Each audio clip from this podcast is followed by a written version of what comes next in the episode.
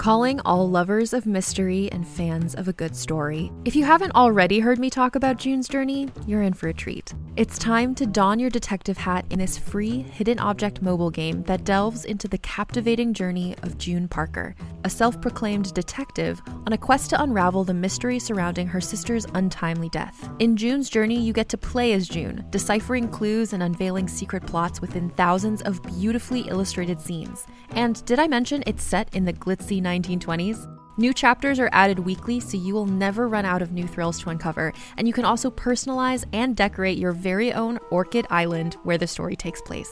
How sharp are your detective skills? Find out when you download June's Journey on your Android or iOS device, or play online via Facebook Games. Your detective journey awaits.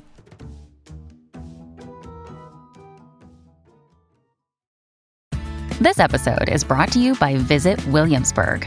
In Williamsburg, Virginia, there's never too much of a good thing. Whether you're a foodie, a golfer, a history buff, a shopaholic, an outdoor enthusiast, or a thrill seeker, you'll find what you came for here and more. So ask yourself, what is it you want? Discover Williamsburg and plan your trip at visitwilliamsburg.com.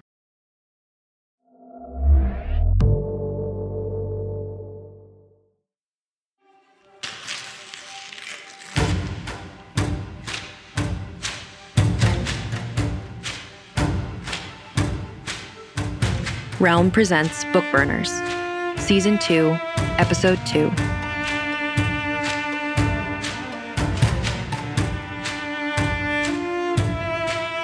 Grace maintained her crash bag with care. After nearly a century's existence under a curse that let her wake only while a thankfully large candle burned, she'd learned not to waste time, and since Team 3 traveled constantly, that meant refining her packing methods. As soon as she made it home from a mission, Grace zipped open her bag, threw out the clothes stained with sweat, blood, or ichor, which amounted to most of them, tossed the few she wanted to keep into a hamper for Vatican mooks to dry clean, replaced travel toiletries with new equivalents from the boxes under the sink, packed fresh underclothes, and left the top layers for the day of the mission. No way to prepare for that, since she had no sense when she'd be needed next. Massachusetts in late autumn meant golds and reds, she chose loose cream pants and a burgundy silk top and a camel hair coat to meld them, a dress and tights for non combat formal wear, and the right shoes, and headed for the armory. She didn't spare a glance for the racked firearms. She had never liked guns, liked them even less since she first stumbled into work with the Bureau of Official Secrets back in Shanghai in the 20s and found that most demons, ghosts, goblins, and assorted crawlies didn't tend to notice bullets. Guns were useful for making men and foreigners listen to you, and that was about it. Since the curse, they'd proved even more hindrance than help. She was weapon enough without the aid of something people could see. She checked out four crosses and two silver rings from the spindle boned monk behind the armory desk. He adjusted his glasses, bobbed his head, or nodded. She'd never been able to tell the difference with him, and retreated into the back. Grace took her copy of the collected work of Keats from her handbag and read while he was gone. Season of mists and mellow fruitfulness. Stateside, said Tavani Shah behind her. Sounds like fun. Grace took her time finishing the poem. Then, Sansone gave you the brief already? They usually wait until we screw up. New procedures, courtesy of Monsignor Fox. Improved transparency. This way, we're less likely to get caught with our trousers down if you fail. Grace turned. Not that I expect trouble. Shah was leaning against the rifle rack. Team One's operational lead looked more than a bit like a rifle herself. Dog owners grew to look like their dogs, and vice versa. If Judas go forth tonight, it is to Judas his steps will tend. Of course, Tavani Shah looked like a weapon. But we might as well be ready.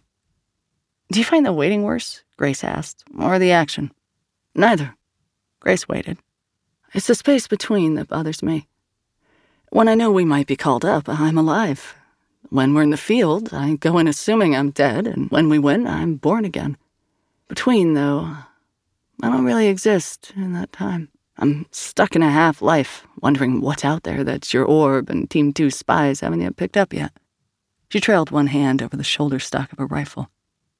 You ever wonder if we've lost already? Maybe demons already control the world and they're good enough at it that no one's ever noticed. How are your knights? The ones you put in the hospital? Improving. Miss Sue will be back in the squad soon, though I expect she'll have to pass on her gear to one of the trainees. You did a very thorough job on her knee. I'm sorry. You did what you had to do. Even hiding from us how strong you could be, how fast you could move. It, it makes sense, Grace. I'm just grateful I had the chance to see you really fight. The armorer returned with a manila envelope that held Grace's loadout. She signed for the crosses and rings, he countersigned, and she added the envelope to her purse. The lack of clarity bothers you, Shah said. I know it does. You're at your best when you're fighting. Anything less than open battle, and you feel lost. I understand. You think you do, Grace said and walked past her toward the door. Join us. You'd be perfect on Team One. You'd glide through the waiting without the slightest notice and wake to perfect clarity. No shadows, no wasted time, no muddling. I like muddling, Grace said. Can't make a proper cocktail without it. She heard fabric shift behind her. Sharpness whispered through the air. Grace burned. In a room not so far away, her candle flared. A few minutes of her life melted away, and the world slowed. She reached without looking and caught the knife Shah had thrown by its handle. Clouds obscured the blade, not striations like on watered steel, but clouds like an afternoon before a storm, limned with sun. A gift. Team 1 picked it up in Russia in the late 19th century. Cleared quarantine last week. We think the clouds will part as it's used. What happens then, who knows? We thought you should have it. What do you want? Shah laughed. It's a token of good faith, Grace. We're on the same side. She tossed the sheath underhand, and Grace caught that, too. Then she left. Back in a sec, read the sticky note on the empty bowl of candy on Mrs. Milligan's desk. The librarian herself was gone. Joseph didn't have a sec. The door opened behind him, slow and heavy. He pictured himself pinned to the stone floor here, while the rubber bats circled above. Okay, okay, okay. Get it together. The fire exit glowed red in the rear corner of the room. They'd see him if he went for that, would catch him out behind the building. But the library was on a hill, and there was a loading dock one floor down. Mrs. Milligan rarely locked that. He could lose them in the basement, slip out the loading door. Yes. Stevie Jenks half fell into the library, searched, pointed one skeleton finger toward Joseph. Hey! Invasion of the body snatchers, Joseph's brain prompted, unhelpful as ever. Joseph sprinted toward the fire door, Ron and Chris ran to block his path, and Joseph cornered hard, skidded on stone, grabbed the railing, and vaulted downstairs through fake cobweb. They'd banked the downstairs lights low. No ghosts and goblins lurked down here, just shadows broken by the fire exit light. Joseph ran from that light, turned right, and right again, wove through tall shelves toward the loading dock. Footsteps followed, panting, hunting breath. And there were monsters in the basement two skeletons, and Frankenstein's monster and a ghost. And Joseph. He kept his head down, hiked up his starry robes, and tiptoed through the science section toward the loading dock door. He approached, bent low. He had to time it just right, make as little noise as possible when he opened the door. It won't work, kid. Joseph froze. His lungs seized up. He squeaked. A hand made of ice clutched him by the throat. The voice had whispered into his right ear, but it wasn't Stevie Jenks' voice, or Ron's, or Chris's, or Ted's. And he was kneeling against a bookshelf. Who could have spoken? Just me.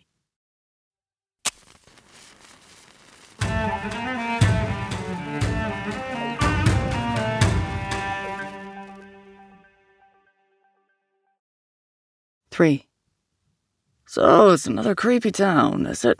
Liam asked as Sal drove them towards St. Xavier. It doesn't look creepy to me. Grace frowned out the window. Creepy town. Trees drooped after a cold November rain. An abandoned tricycle sat on the lawn of an Addams family house set back from the road. Multicolored, sodden streamers dangled from the tricycle's handles. A single traffic light blinked on and off. They drove past, the place could have been a ghost town. When they first turned off the highway, Sal had worried it was. But after three blocks' drive into the dilapidated red brick town of blank glass windows, Sal saw an old man shuffling along a broken sidewalk, led by a golden retriever at least as old in dog years. The old man might be an illusion, but she doubted malevolent magic would come up with a golden retriever. Uncanny, sure. Disturbing as hell, but also mundane, so far. Sal wasn't sure whether that made it worse. This is just how towns look in Massachusetts. Creepy, Menchu said. Not all American towns are creepy, guys. Sal's eyes burned and her body felt like it was about to kill her. One transatlantic trip had been bad enough. Two in a row constituted enemy action. Literally, in this case. Hashtag, Liam said. Sal punched him in the shoulder and pulled to the curb. Hey, I didn't mean. They'd stopped in front of a vine and brick box that a dingy sign named as Mike's General Store. Someone around here might know more about our missing school. No sense going in blind. Come along if you want. Might do you good to meet the locals. Once you do, they won't look so creepy. Liam followed her onto the sidewalk. Want to bet?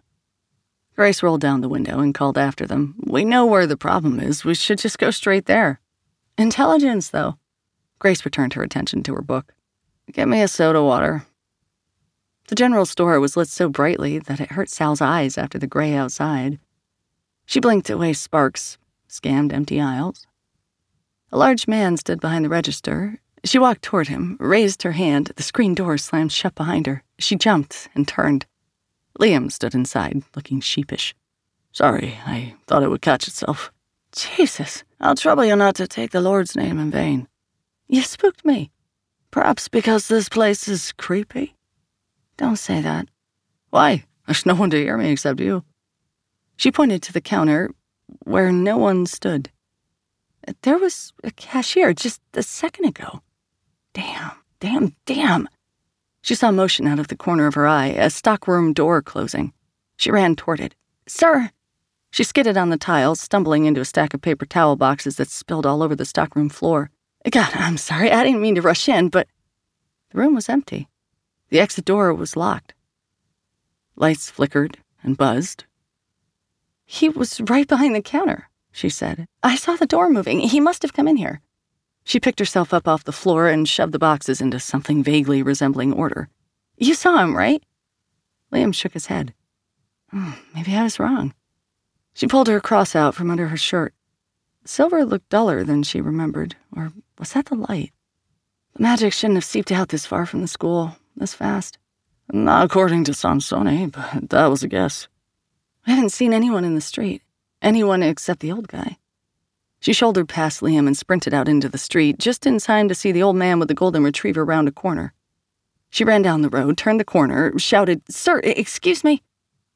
Bare road unrolled between blank faced houses on both sides until it disappeared in thick mist. Liam huffed up to the corner beside her. Gone? Sal didn't have to nod. He grunted. He might have gone indoors or turned down another street. Do you hear any footsteps? She didn't answer. The town was very silent. Liam breathed, and she heard it. Sal said, I don't think that mist was there before either. Liam glanced down the road to the highway and cursed. Mist there, too? Oh, yeah. I mean, it looks. We could still gun for the highway and trust the silver to keep us safe. But that's not the job. No. Liam shook his head. That it isn't. They returned to the car. Sal revved the engine hard, shifted into drive, and peeled away from the curb. No soda water? Grace asked. They left the town behind, drove through an overgrown field lined with damp telephone poles toward woods the color of red rot. The mist followed. It flowed from the town and crept through the tall grass. In there, Asanti pointed. Second left, there'll be a gate if we can make it.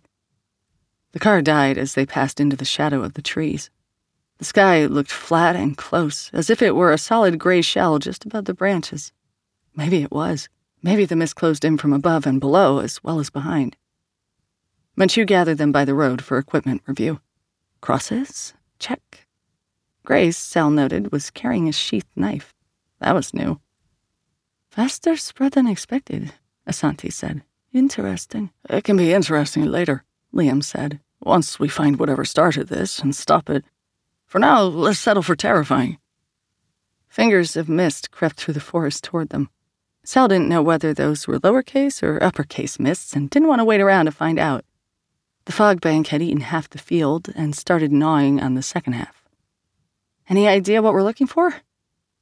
Asanti examined the contents of her satchel. Seems more likely a book than a beast, but until we find more evidence, I don't care to guess. Definitely within the school, though. She showed them a flat silver coin, tarnished almost black. It's been darkening faster the closer we get to St. Xavier. All right. Menchu sounded tired. They all were. Let's go. Asanti marched to the head of the line beside Liam. Grace lingered in the center of the group near Menchu, not speaking, not touching either. Sal felt a sudden sharp pang for Grace and what she'd found and lost. Five ghosts trudging down a damp asphalt strip toward what, exactly? Menchu had spent his entire adult life leading people and losing them. Grace, torn outside of time. Liam, Sal didn't know much about his life before possession, but whatever it had been, he'd probably liked it just fine before the magic stole those years from him. Sal herself had lost her brother, gained him back, lost him again. And Asanti. Asanti was fine. Asanti was careful. But Asanti hadn't suffered in quite the same way as the others. Or if she had, she never shared it with Sal. Sal fell back, hypnotized by the mush of footsteps through wet leaves. When Liam raised his hand and called out, We're here! From the front of the line, she jogged toward him. That was when she noticed the footsteps behind her, coming from the mist. They'd matched her tread while she'd fallen behind, their steps nestled inside hers. But when she quickened her pace, theirs lagged a beat behind. Sal ran faster. Liam had never let things go. Never once from childhood, as his mother and siblings wasted no opportunity to remind him. Grudges carried from infancy. That was him.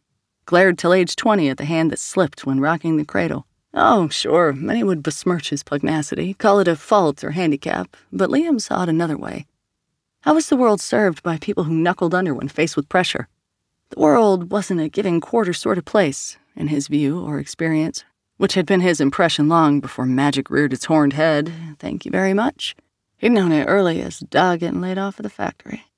And nothing he'd ever experienced kneeling in penance on a hard stone church floor gainsaid that conclusion. Besides which, science really only worked if people were assholes to one another. You had a belief, you fought for it, forced others to prove their position or disprove yours. He was, if he thought about it, doing his opponents a favor by giving them a whetstone against which to sharpen their arguments. He was sure Asanti would see it his way, given time. I'm just saying, he continued, we have to consider the problem empirically. Every time, bar none, anyone opens up any of these books for any reason, they all but wipe out their neighborhood. You're missing the point, Asanti replied with a degree of comfort that continued to surprise Liam, as if she were so certain of her rightness that the chance she might be wrong held no hint of threat because inconceivable. If only she'd listen. Liam was aware of what his old teachers at uni would have described as a certain incoherence in this position. It didn't bother him much.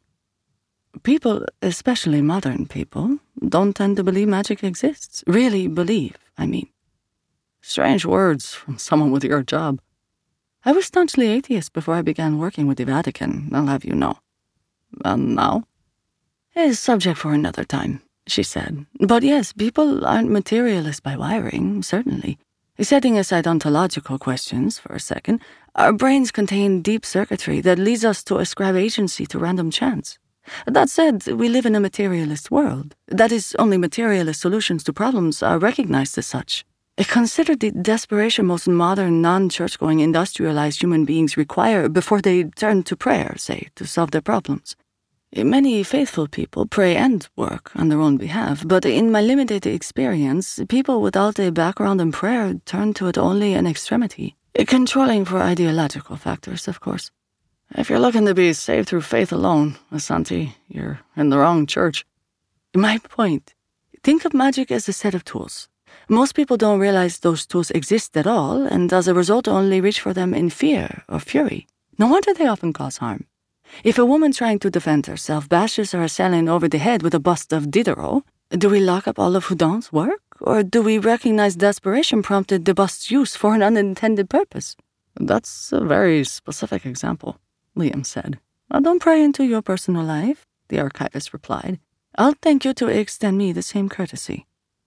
But in my years of working with this team, and as far as I can tell in the centuries before that, we've seen a whole lot of people getting bashed over the head with statuary, and some statues that seem awfully determined to bash people over the head unprompted. In fact, we've seen a good deal more of both cases than we have of statues being used for anything else.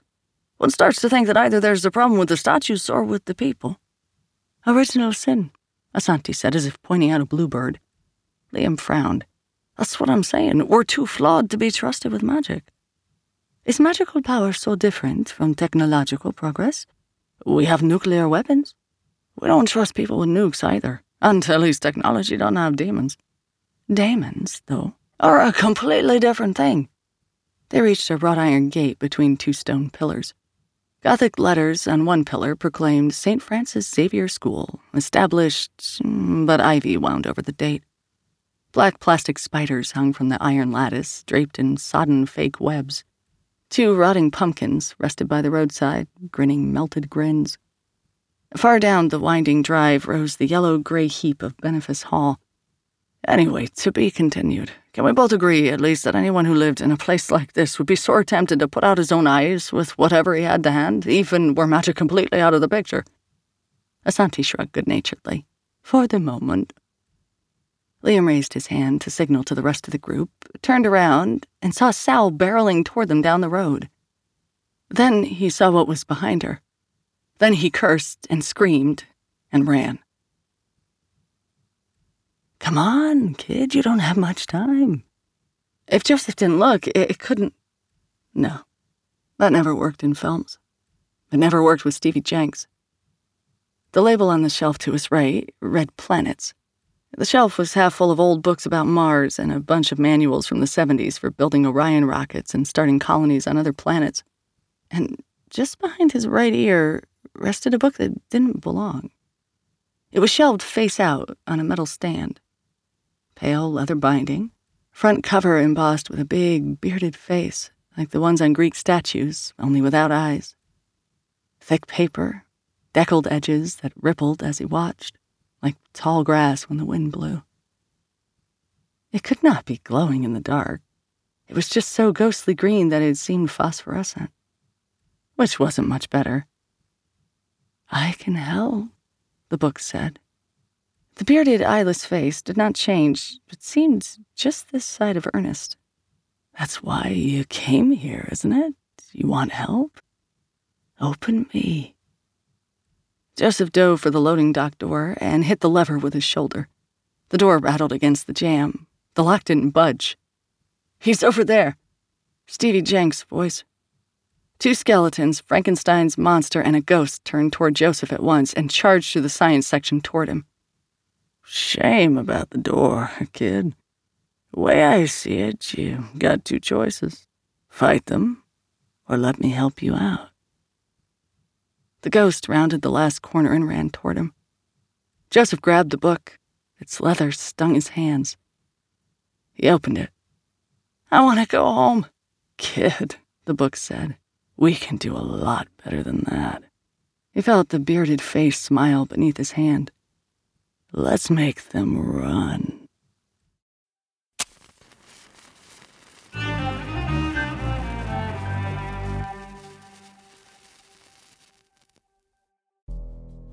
We can imagine many potential futures. Some serve as inspiration, others, warnings. Wondery offers one possibility of the future in their new show, The Last City. The year is 2072, and the city of Pura stands as a miraculous green haven. Pura is a geoengineered paradise that protects fortunate residents from the global catastrophes of heat domes, fires, floods, and droughts. Demetria Lopez heads up Pura's public relations, tirelessly promoting the city's idyllic image. But when she stumbles upon a dark secret that, if exposed, would be the downfall of Pura's existence, she must decide who and what she's willing to protect.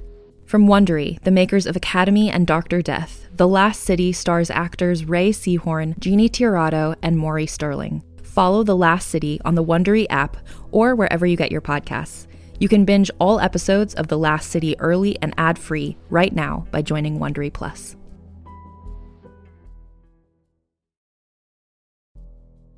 You may not be on an elite team of investigators fighting the dangers of magic, but that doesn't mean you have to be defenseless when it comes to protecting your data online. Lucky for you, our partners at NordVPN know their way around the World Wide Web. VPN stands for Virtual Private Network, which creates a sort of encrypted tunnel while you're online, protecting your private data like bank details and passwords so you can browse safely wherever you are in the world. In addition to providing you with a high level of security online, my favorite use of NordVPN is to virtually switch my location so I can watch movies and shows that aren't currently available in my area. Plus, that way I can still access my favorite content when I'm traveling as well. I'm a fan of pretty much any British TV show, but they aren't always available in the US, so with NordVPN, I can virtually travel across the pond to enjoy my telly. NordVPN is also the fastest VPN in the world, and you can get all that speed, protection, and virtual locations for the price of just a coffee a month. To get the best discount off your NordVPN plan, go to nordvpn.com slash bookburners. Our link will also give you four extra months on the two-year plan. There's no risk with Nord's 30-day money-back guarantee.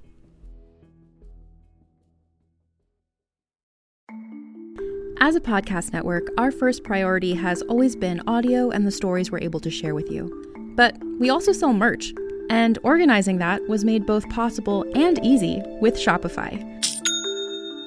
Shopify is the global commerce platform that helps you sell and grow at every stage of your business, from the launch your online shop stage all the way to the did we just hit a million orders stage.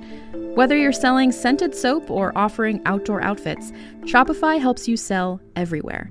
They have an all in one e commerce platform and in person POS system, so wherever and whatever you're selling, Shopify's got you covered. With the internet's best converting checkout, 36% better on average compared to other leading commerce platforms, Shopify helps you turn browsers into buyers. Shopify has allowed us to share something tangible with the podcast community we've built here, selling our beanies, sweatshirts, and mugs to fans of our shows without taking up too much time from all the other work we do to bring you even more great content. And it's not just us. Shopify powers 10% of all e commerce in the US. Shopify is also the global force behind Allbirds, Rothy's, and Brooklinen, and millions of other entrepreneurs of every size across 175 countries. Because businesses that grow, grow with Shopify. Sign up for a $1 per month trial period at shopify.com slash realm, all lowercase.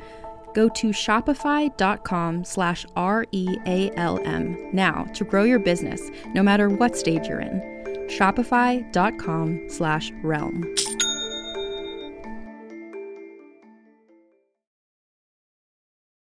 Four. Everyone, no matter how much they love their job, hates some part of it, and running was the element of her duties as archivist which Asanti particularly loathed. All she'd ever wanted was to study magic. Unfortunately, that study required the occasional bout of fieldwork, and her recent experience of fieldwork turned out to require a frustrating level of cardiovascular fitness. She was, of course, terrified. That's why she was joking to herself about cardiovascular fitness, etc. Nervous tick, curse of an overdeveloped sense of irony. Few and far between were the librarians killed in the line of duty. Fewer still were those who died outside. One didn't tend to be drawn to this business by a love of the great outdoors. She wondered if anyone had ever assembled that list, and if not, how one would go about doing so. Intellectual historians would be a good start. Uh, certainly, the Vatican kept casualty records, which perhaps they would let her use if she survived, which depended on running. So she ran. Mist seeped from the ground and rolled in from the woods. She couldn't see the grass anymore. The campus grounds became a bowl of mist rising to the treetops. Mist rolled from the gaping windows of Benefice Hall, cascaded down its face. Shapes swelled and broke the mist. Enormous green bodies, grasping gnarled claws, fanged skulls cresting the gray only to dip below again like whales shadowing the surface. Or maybe she was wrong about the shapes. She tried to make herself stop to identify them. If they made it out of here alive, such monsters would prove fantastic additions to her field guide. But when she tried to turn, the ground lurched beneath her. She stumbled, recovered without turning her ankles, small mercy. Couldn't get a clean look at them while running, of course. She tried to stop, just for a second. They had enough of a lead, surely. Terror caught her in the stomach, squeezed, turned a tuning key in her spine. Her nerves locked, restarted, and she found herself sprinting again. Liam ran just ahead of her, pale with utter terror. He wasn't looking, wasn't trying to help. Menchu cried out behind them. Asanti risked a glance back to look, saw him fall. In a blur, Grace reached his side, slung the man across her shoulders in a fireman's carry, and ran, easily passing Asanti and Liam both. Sal caught up, muscles burning, and kept running. Didn't look. None of them were looking. Asanti hadn't even looked back for Sal. Grace had returned for Arturo, but she wasn't trying to fight. Liam was pulling ahead. That was wrong. All of this was wrong. Wrong that Grace should run, wrong that Sal shouldn't try to help. Liam, she shouted, what are you running from? Are you mental? I'm running from what's behind us. What is that? Don't you fucking see? No. She was panting now, her legs about to give. Come on. He slowed, caught her wrist, pulled her forward. Gotta run. We gotta stay ahead of these things. I can't let them catch me. She stumbled, balanced herself, breath wheezed in her lungs. Behind them, something enormous howled. Hot breath scorched her neck. Too close for the mist. Liam wasn't leaving her, not yet. She could see he wanted to. That cut and polished body, tense, furious, desperate. You don't want to run, she said. The hell you say? You don't. This isn't what we do, Liam. This isn't the job. Some things couldn't breathe, couldn't. Something's keeping us running. This is magic. We're trapped in it right now. Those things are after us. We can't even see them. We don't know what they are. I saw. I know. Liam, trust me. If he didn't, that might be the last thing he would ever do. Of course, if she was wrong, and he did, the same applied. Stop. It's a library, Liam said in the silence that followed. Asanti nodded. Though it could use some work. They stood on a stone floor beneath high arched ceilings. Shelves lay on their sides, books spilled everywhere, splayed open. Pages fluttered in unfelt wind. People filled the space around them children in costume, teachers, a mailman. Father Cullen, whom Asanti recognized from his file. Fear twisted their faces. A gray caul lay over and around them, leaching color from the air, muffling their screams. They ran ceaselessly around the broken library's edge, trapped in shadow like ants in honey. Asanti saw Sal, saw Grace carrying Arturo. She didn't call to them. She had no illusions about that strategy's likely efficacy. Were we here all along? Drawn here, Asanti said. Probably by him. She nodded at the boy floating in midair. He'd made the costume himself, she would have bet. The stitching on his night blue wizard's robe looked self taught, and the glitter and hot glue stars had the wiggle of an uncertain crafter's hand. When she taught her own grandchildren how to use the glue gun, the lines they'd first made had shaken like that. She imagined this boy studying books and websites to learn how to make this foolish thing, and her heart hurt for him. The cotton ball beard hung in patches from his cheeks. It no longer hid the chin strap of his construction paper hat. Magic had robbed everyone else of color and bestowed all that on the boy. Ill framed as his costume might be, it pulsed with life, its cheap felt deep as a sky, glitter stars brilliant as any real ones Asanti had ever seen. Tears and snot streaked his face, smearing the charcoal lines of makeup he'd drawn on to make himself look older. He held a book before him, bound in white leather, stained red where his hands touched. Blood dripped from cuts in his fingers and palm. His eyes were pink and swollen from crying, but he read through the tears. His lips moved. The words he spoke blurred and slipped from Asanti's hearing. Trying to understand them felt like trying to grasp small, smooth river rocks in a flood. If she didn't know Catalan or Finnish or Javanese, she would have thought he was speaking Catalan or Finnish or Javanese. She did, so she didn't. She picked her way toward him across the toppled shelves. As she approached, she felt her colors swell with his the yellows of her blouse and the gold stripe in her trousers, the fullness of her skin. His words softened as she approached and grew more distinct. There was a grammar to them. If she lingered here for long enough, she could catch it, learn it, use it. But that was not why she had come. You're scared, she said. Liam, from beyond the wrecked shelves, shouted, Close the book! No, we might kill him. The boy is halfway between our world and theirs now. If we close it, he'll be trapped on the other side. Worth it, goddammit! He climbed toward her, toward the kid. All these people stuck here. It's growing. Close the book, Asanti. Close it. Hush, Liam, she said. This is a library. She reached into the heart of the color. Whatever this book had done, whatever fear the poor boy brought with him, he'd found safety here. He'd found a power and let it shine. She cupped his cheek and guided his eyes from the page. It's okay, she said. You're safe. You can stop. He looked at her, and she hoped he saw reflected in her eyes what she saw in his. He closed the book. There was a loud silence, and the world blinked. Cleanup took less time than Sal expected.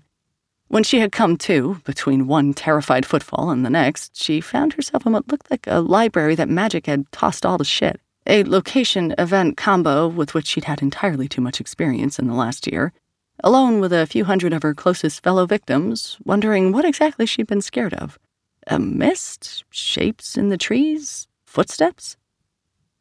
Asanti knelt beside a kid in a wizard's robe, hugging him. He sobbed into her shoulder. He still held the book. Menchu swept in with the shroud. The kid tensed. Asanti took the shroud from Menchu and wrapped the kid's book tight. A middle aged woman wearing a Mrs. Frizzle costume, the librarian, maybe, given that her first expression on recovery was a cry of dismay, ran to the boy's side. Asanti released him with only a second's reluctance. Liam watched. Sal didn't know what to make of the look on his face.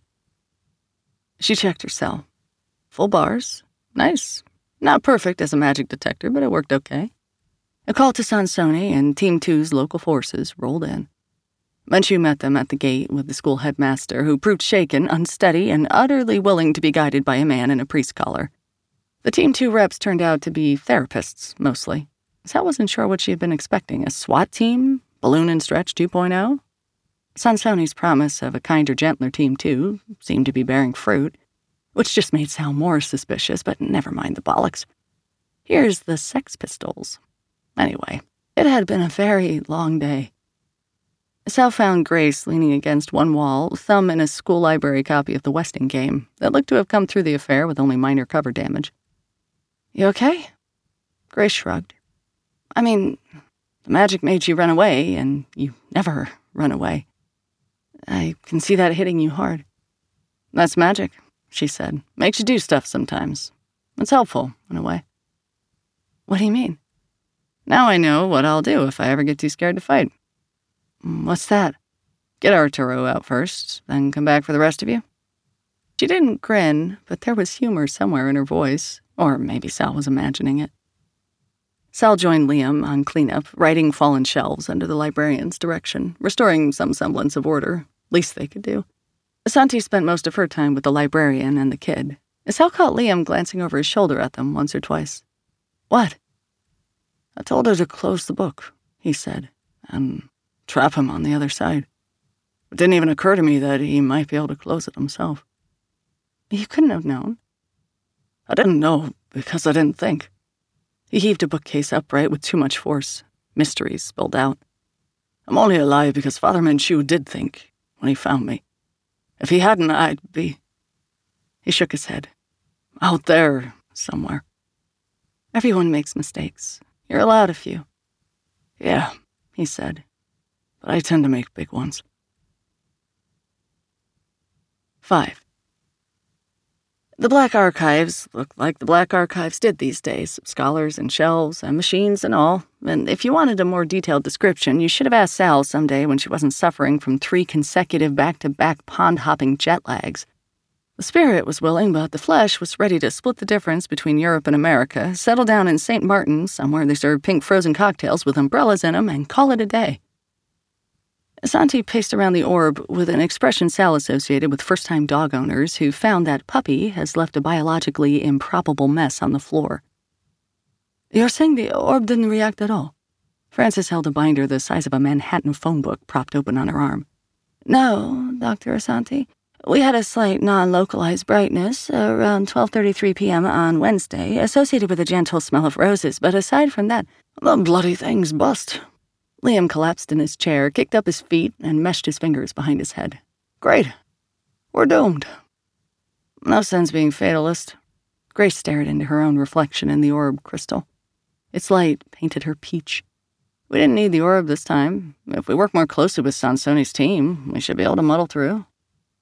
With all respect, Francis said, we've just started studying the orb. We may find a way to reduce the gain or extract meaningful information from the luminous data wash. I'm running experiments with computer models, which will take too much time. Grace cut in. Francis colored slightly. I mean, Grace continued, I'm sure it's a good idea, but it's science, right? Could be done tomorrow, could take forever. We need a solution now.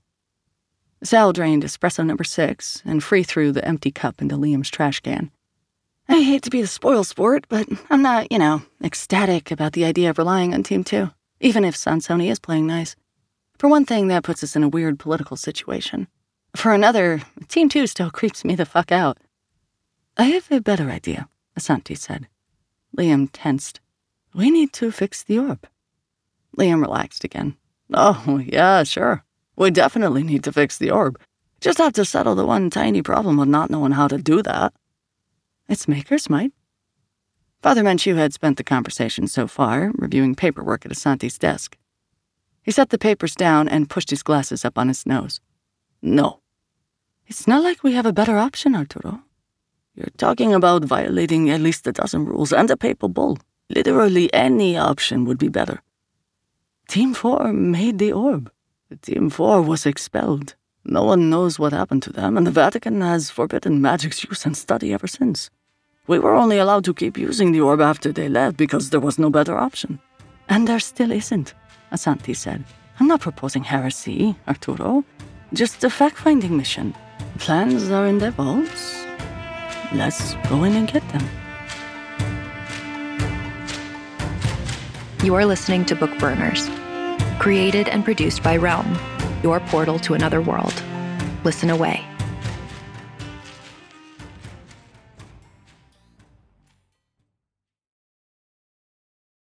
Hey there, it's Rachel Ballinger, and I am extremely excited to invite you to Rachel Uncensored. It's my podcast where I sit down and get real with my friends and celebrity guests, where we talk about all sorts of topics. And sometimes we might be under the influence when we do so. We cover things from personal stories to hot button issues and it's the only place on the internet you can find an uncensored version of me. It's a side of me that you might not have seen before because it's not the most family or brand friendly. But don't worry, I'm still sort of slightly a decent human being. If you're intrigued, then make sure you check it out. New episodes drop every Wednesday. You can find it on Apple Podcasts, Spotify, or wherever you listen to podcasts. Trust me, you won't want to miss out on the fun and candid conversations we have here on Rachel Uncensored.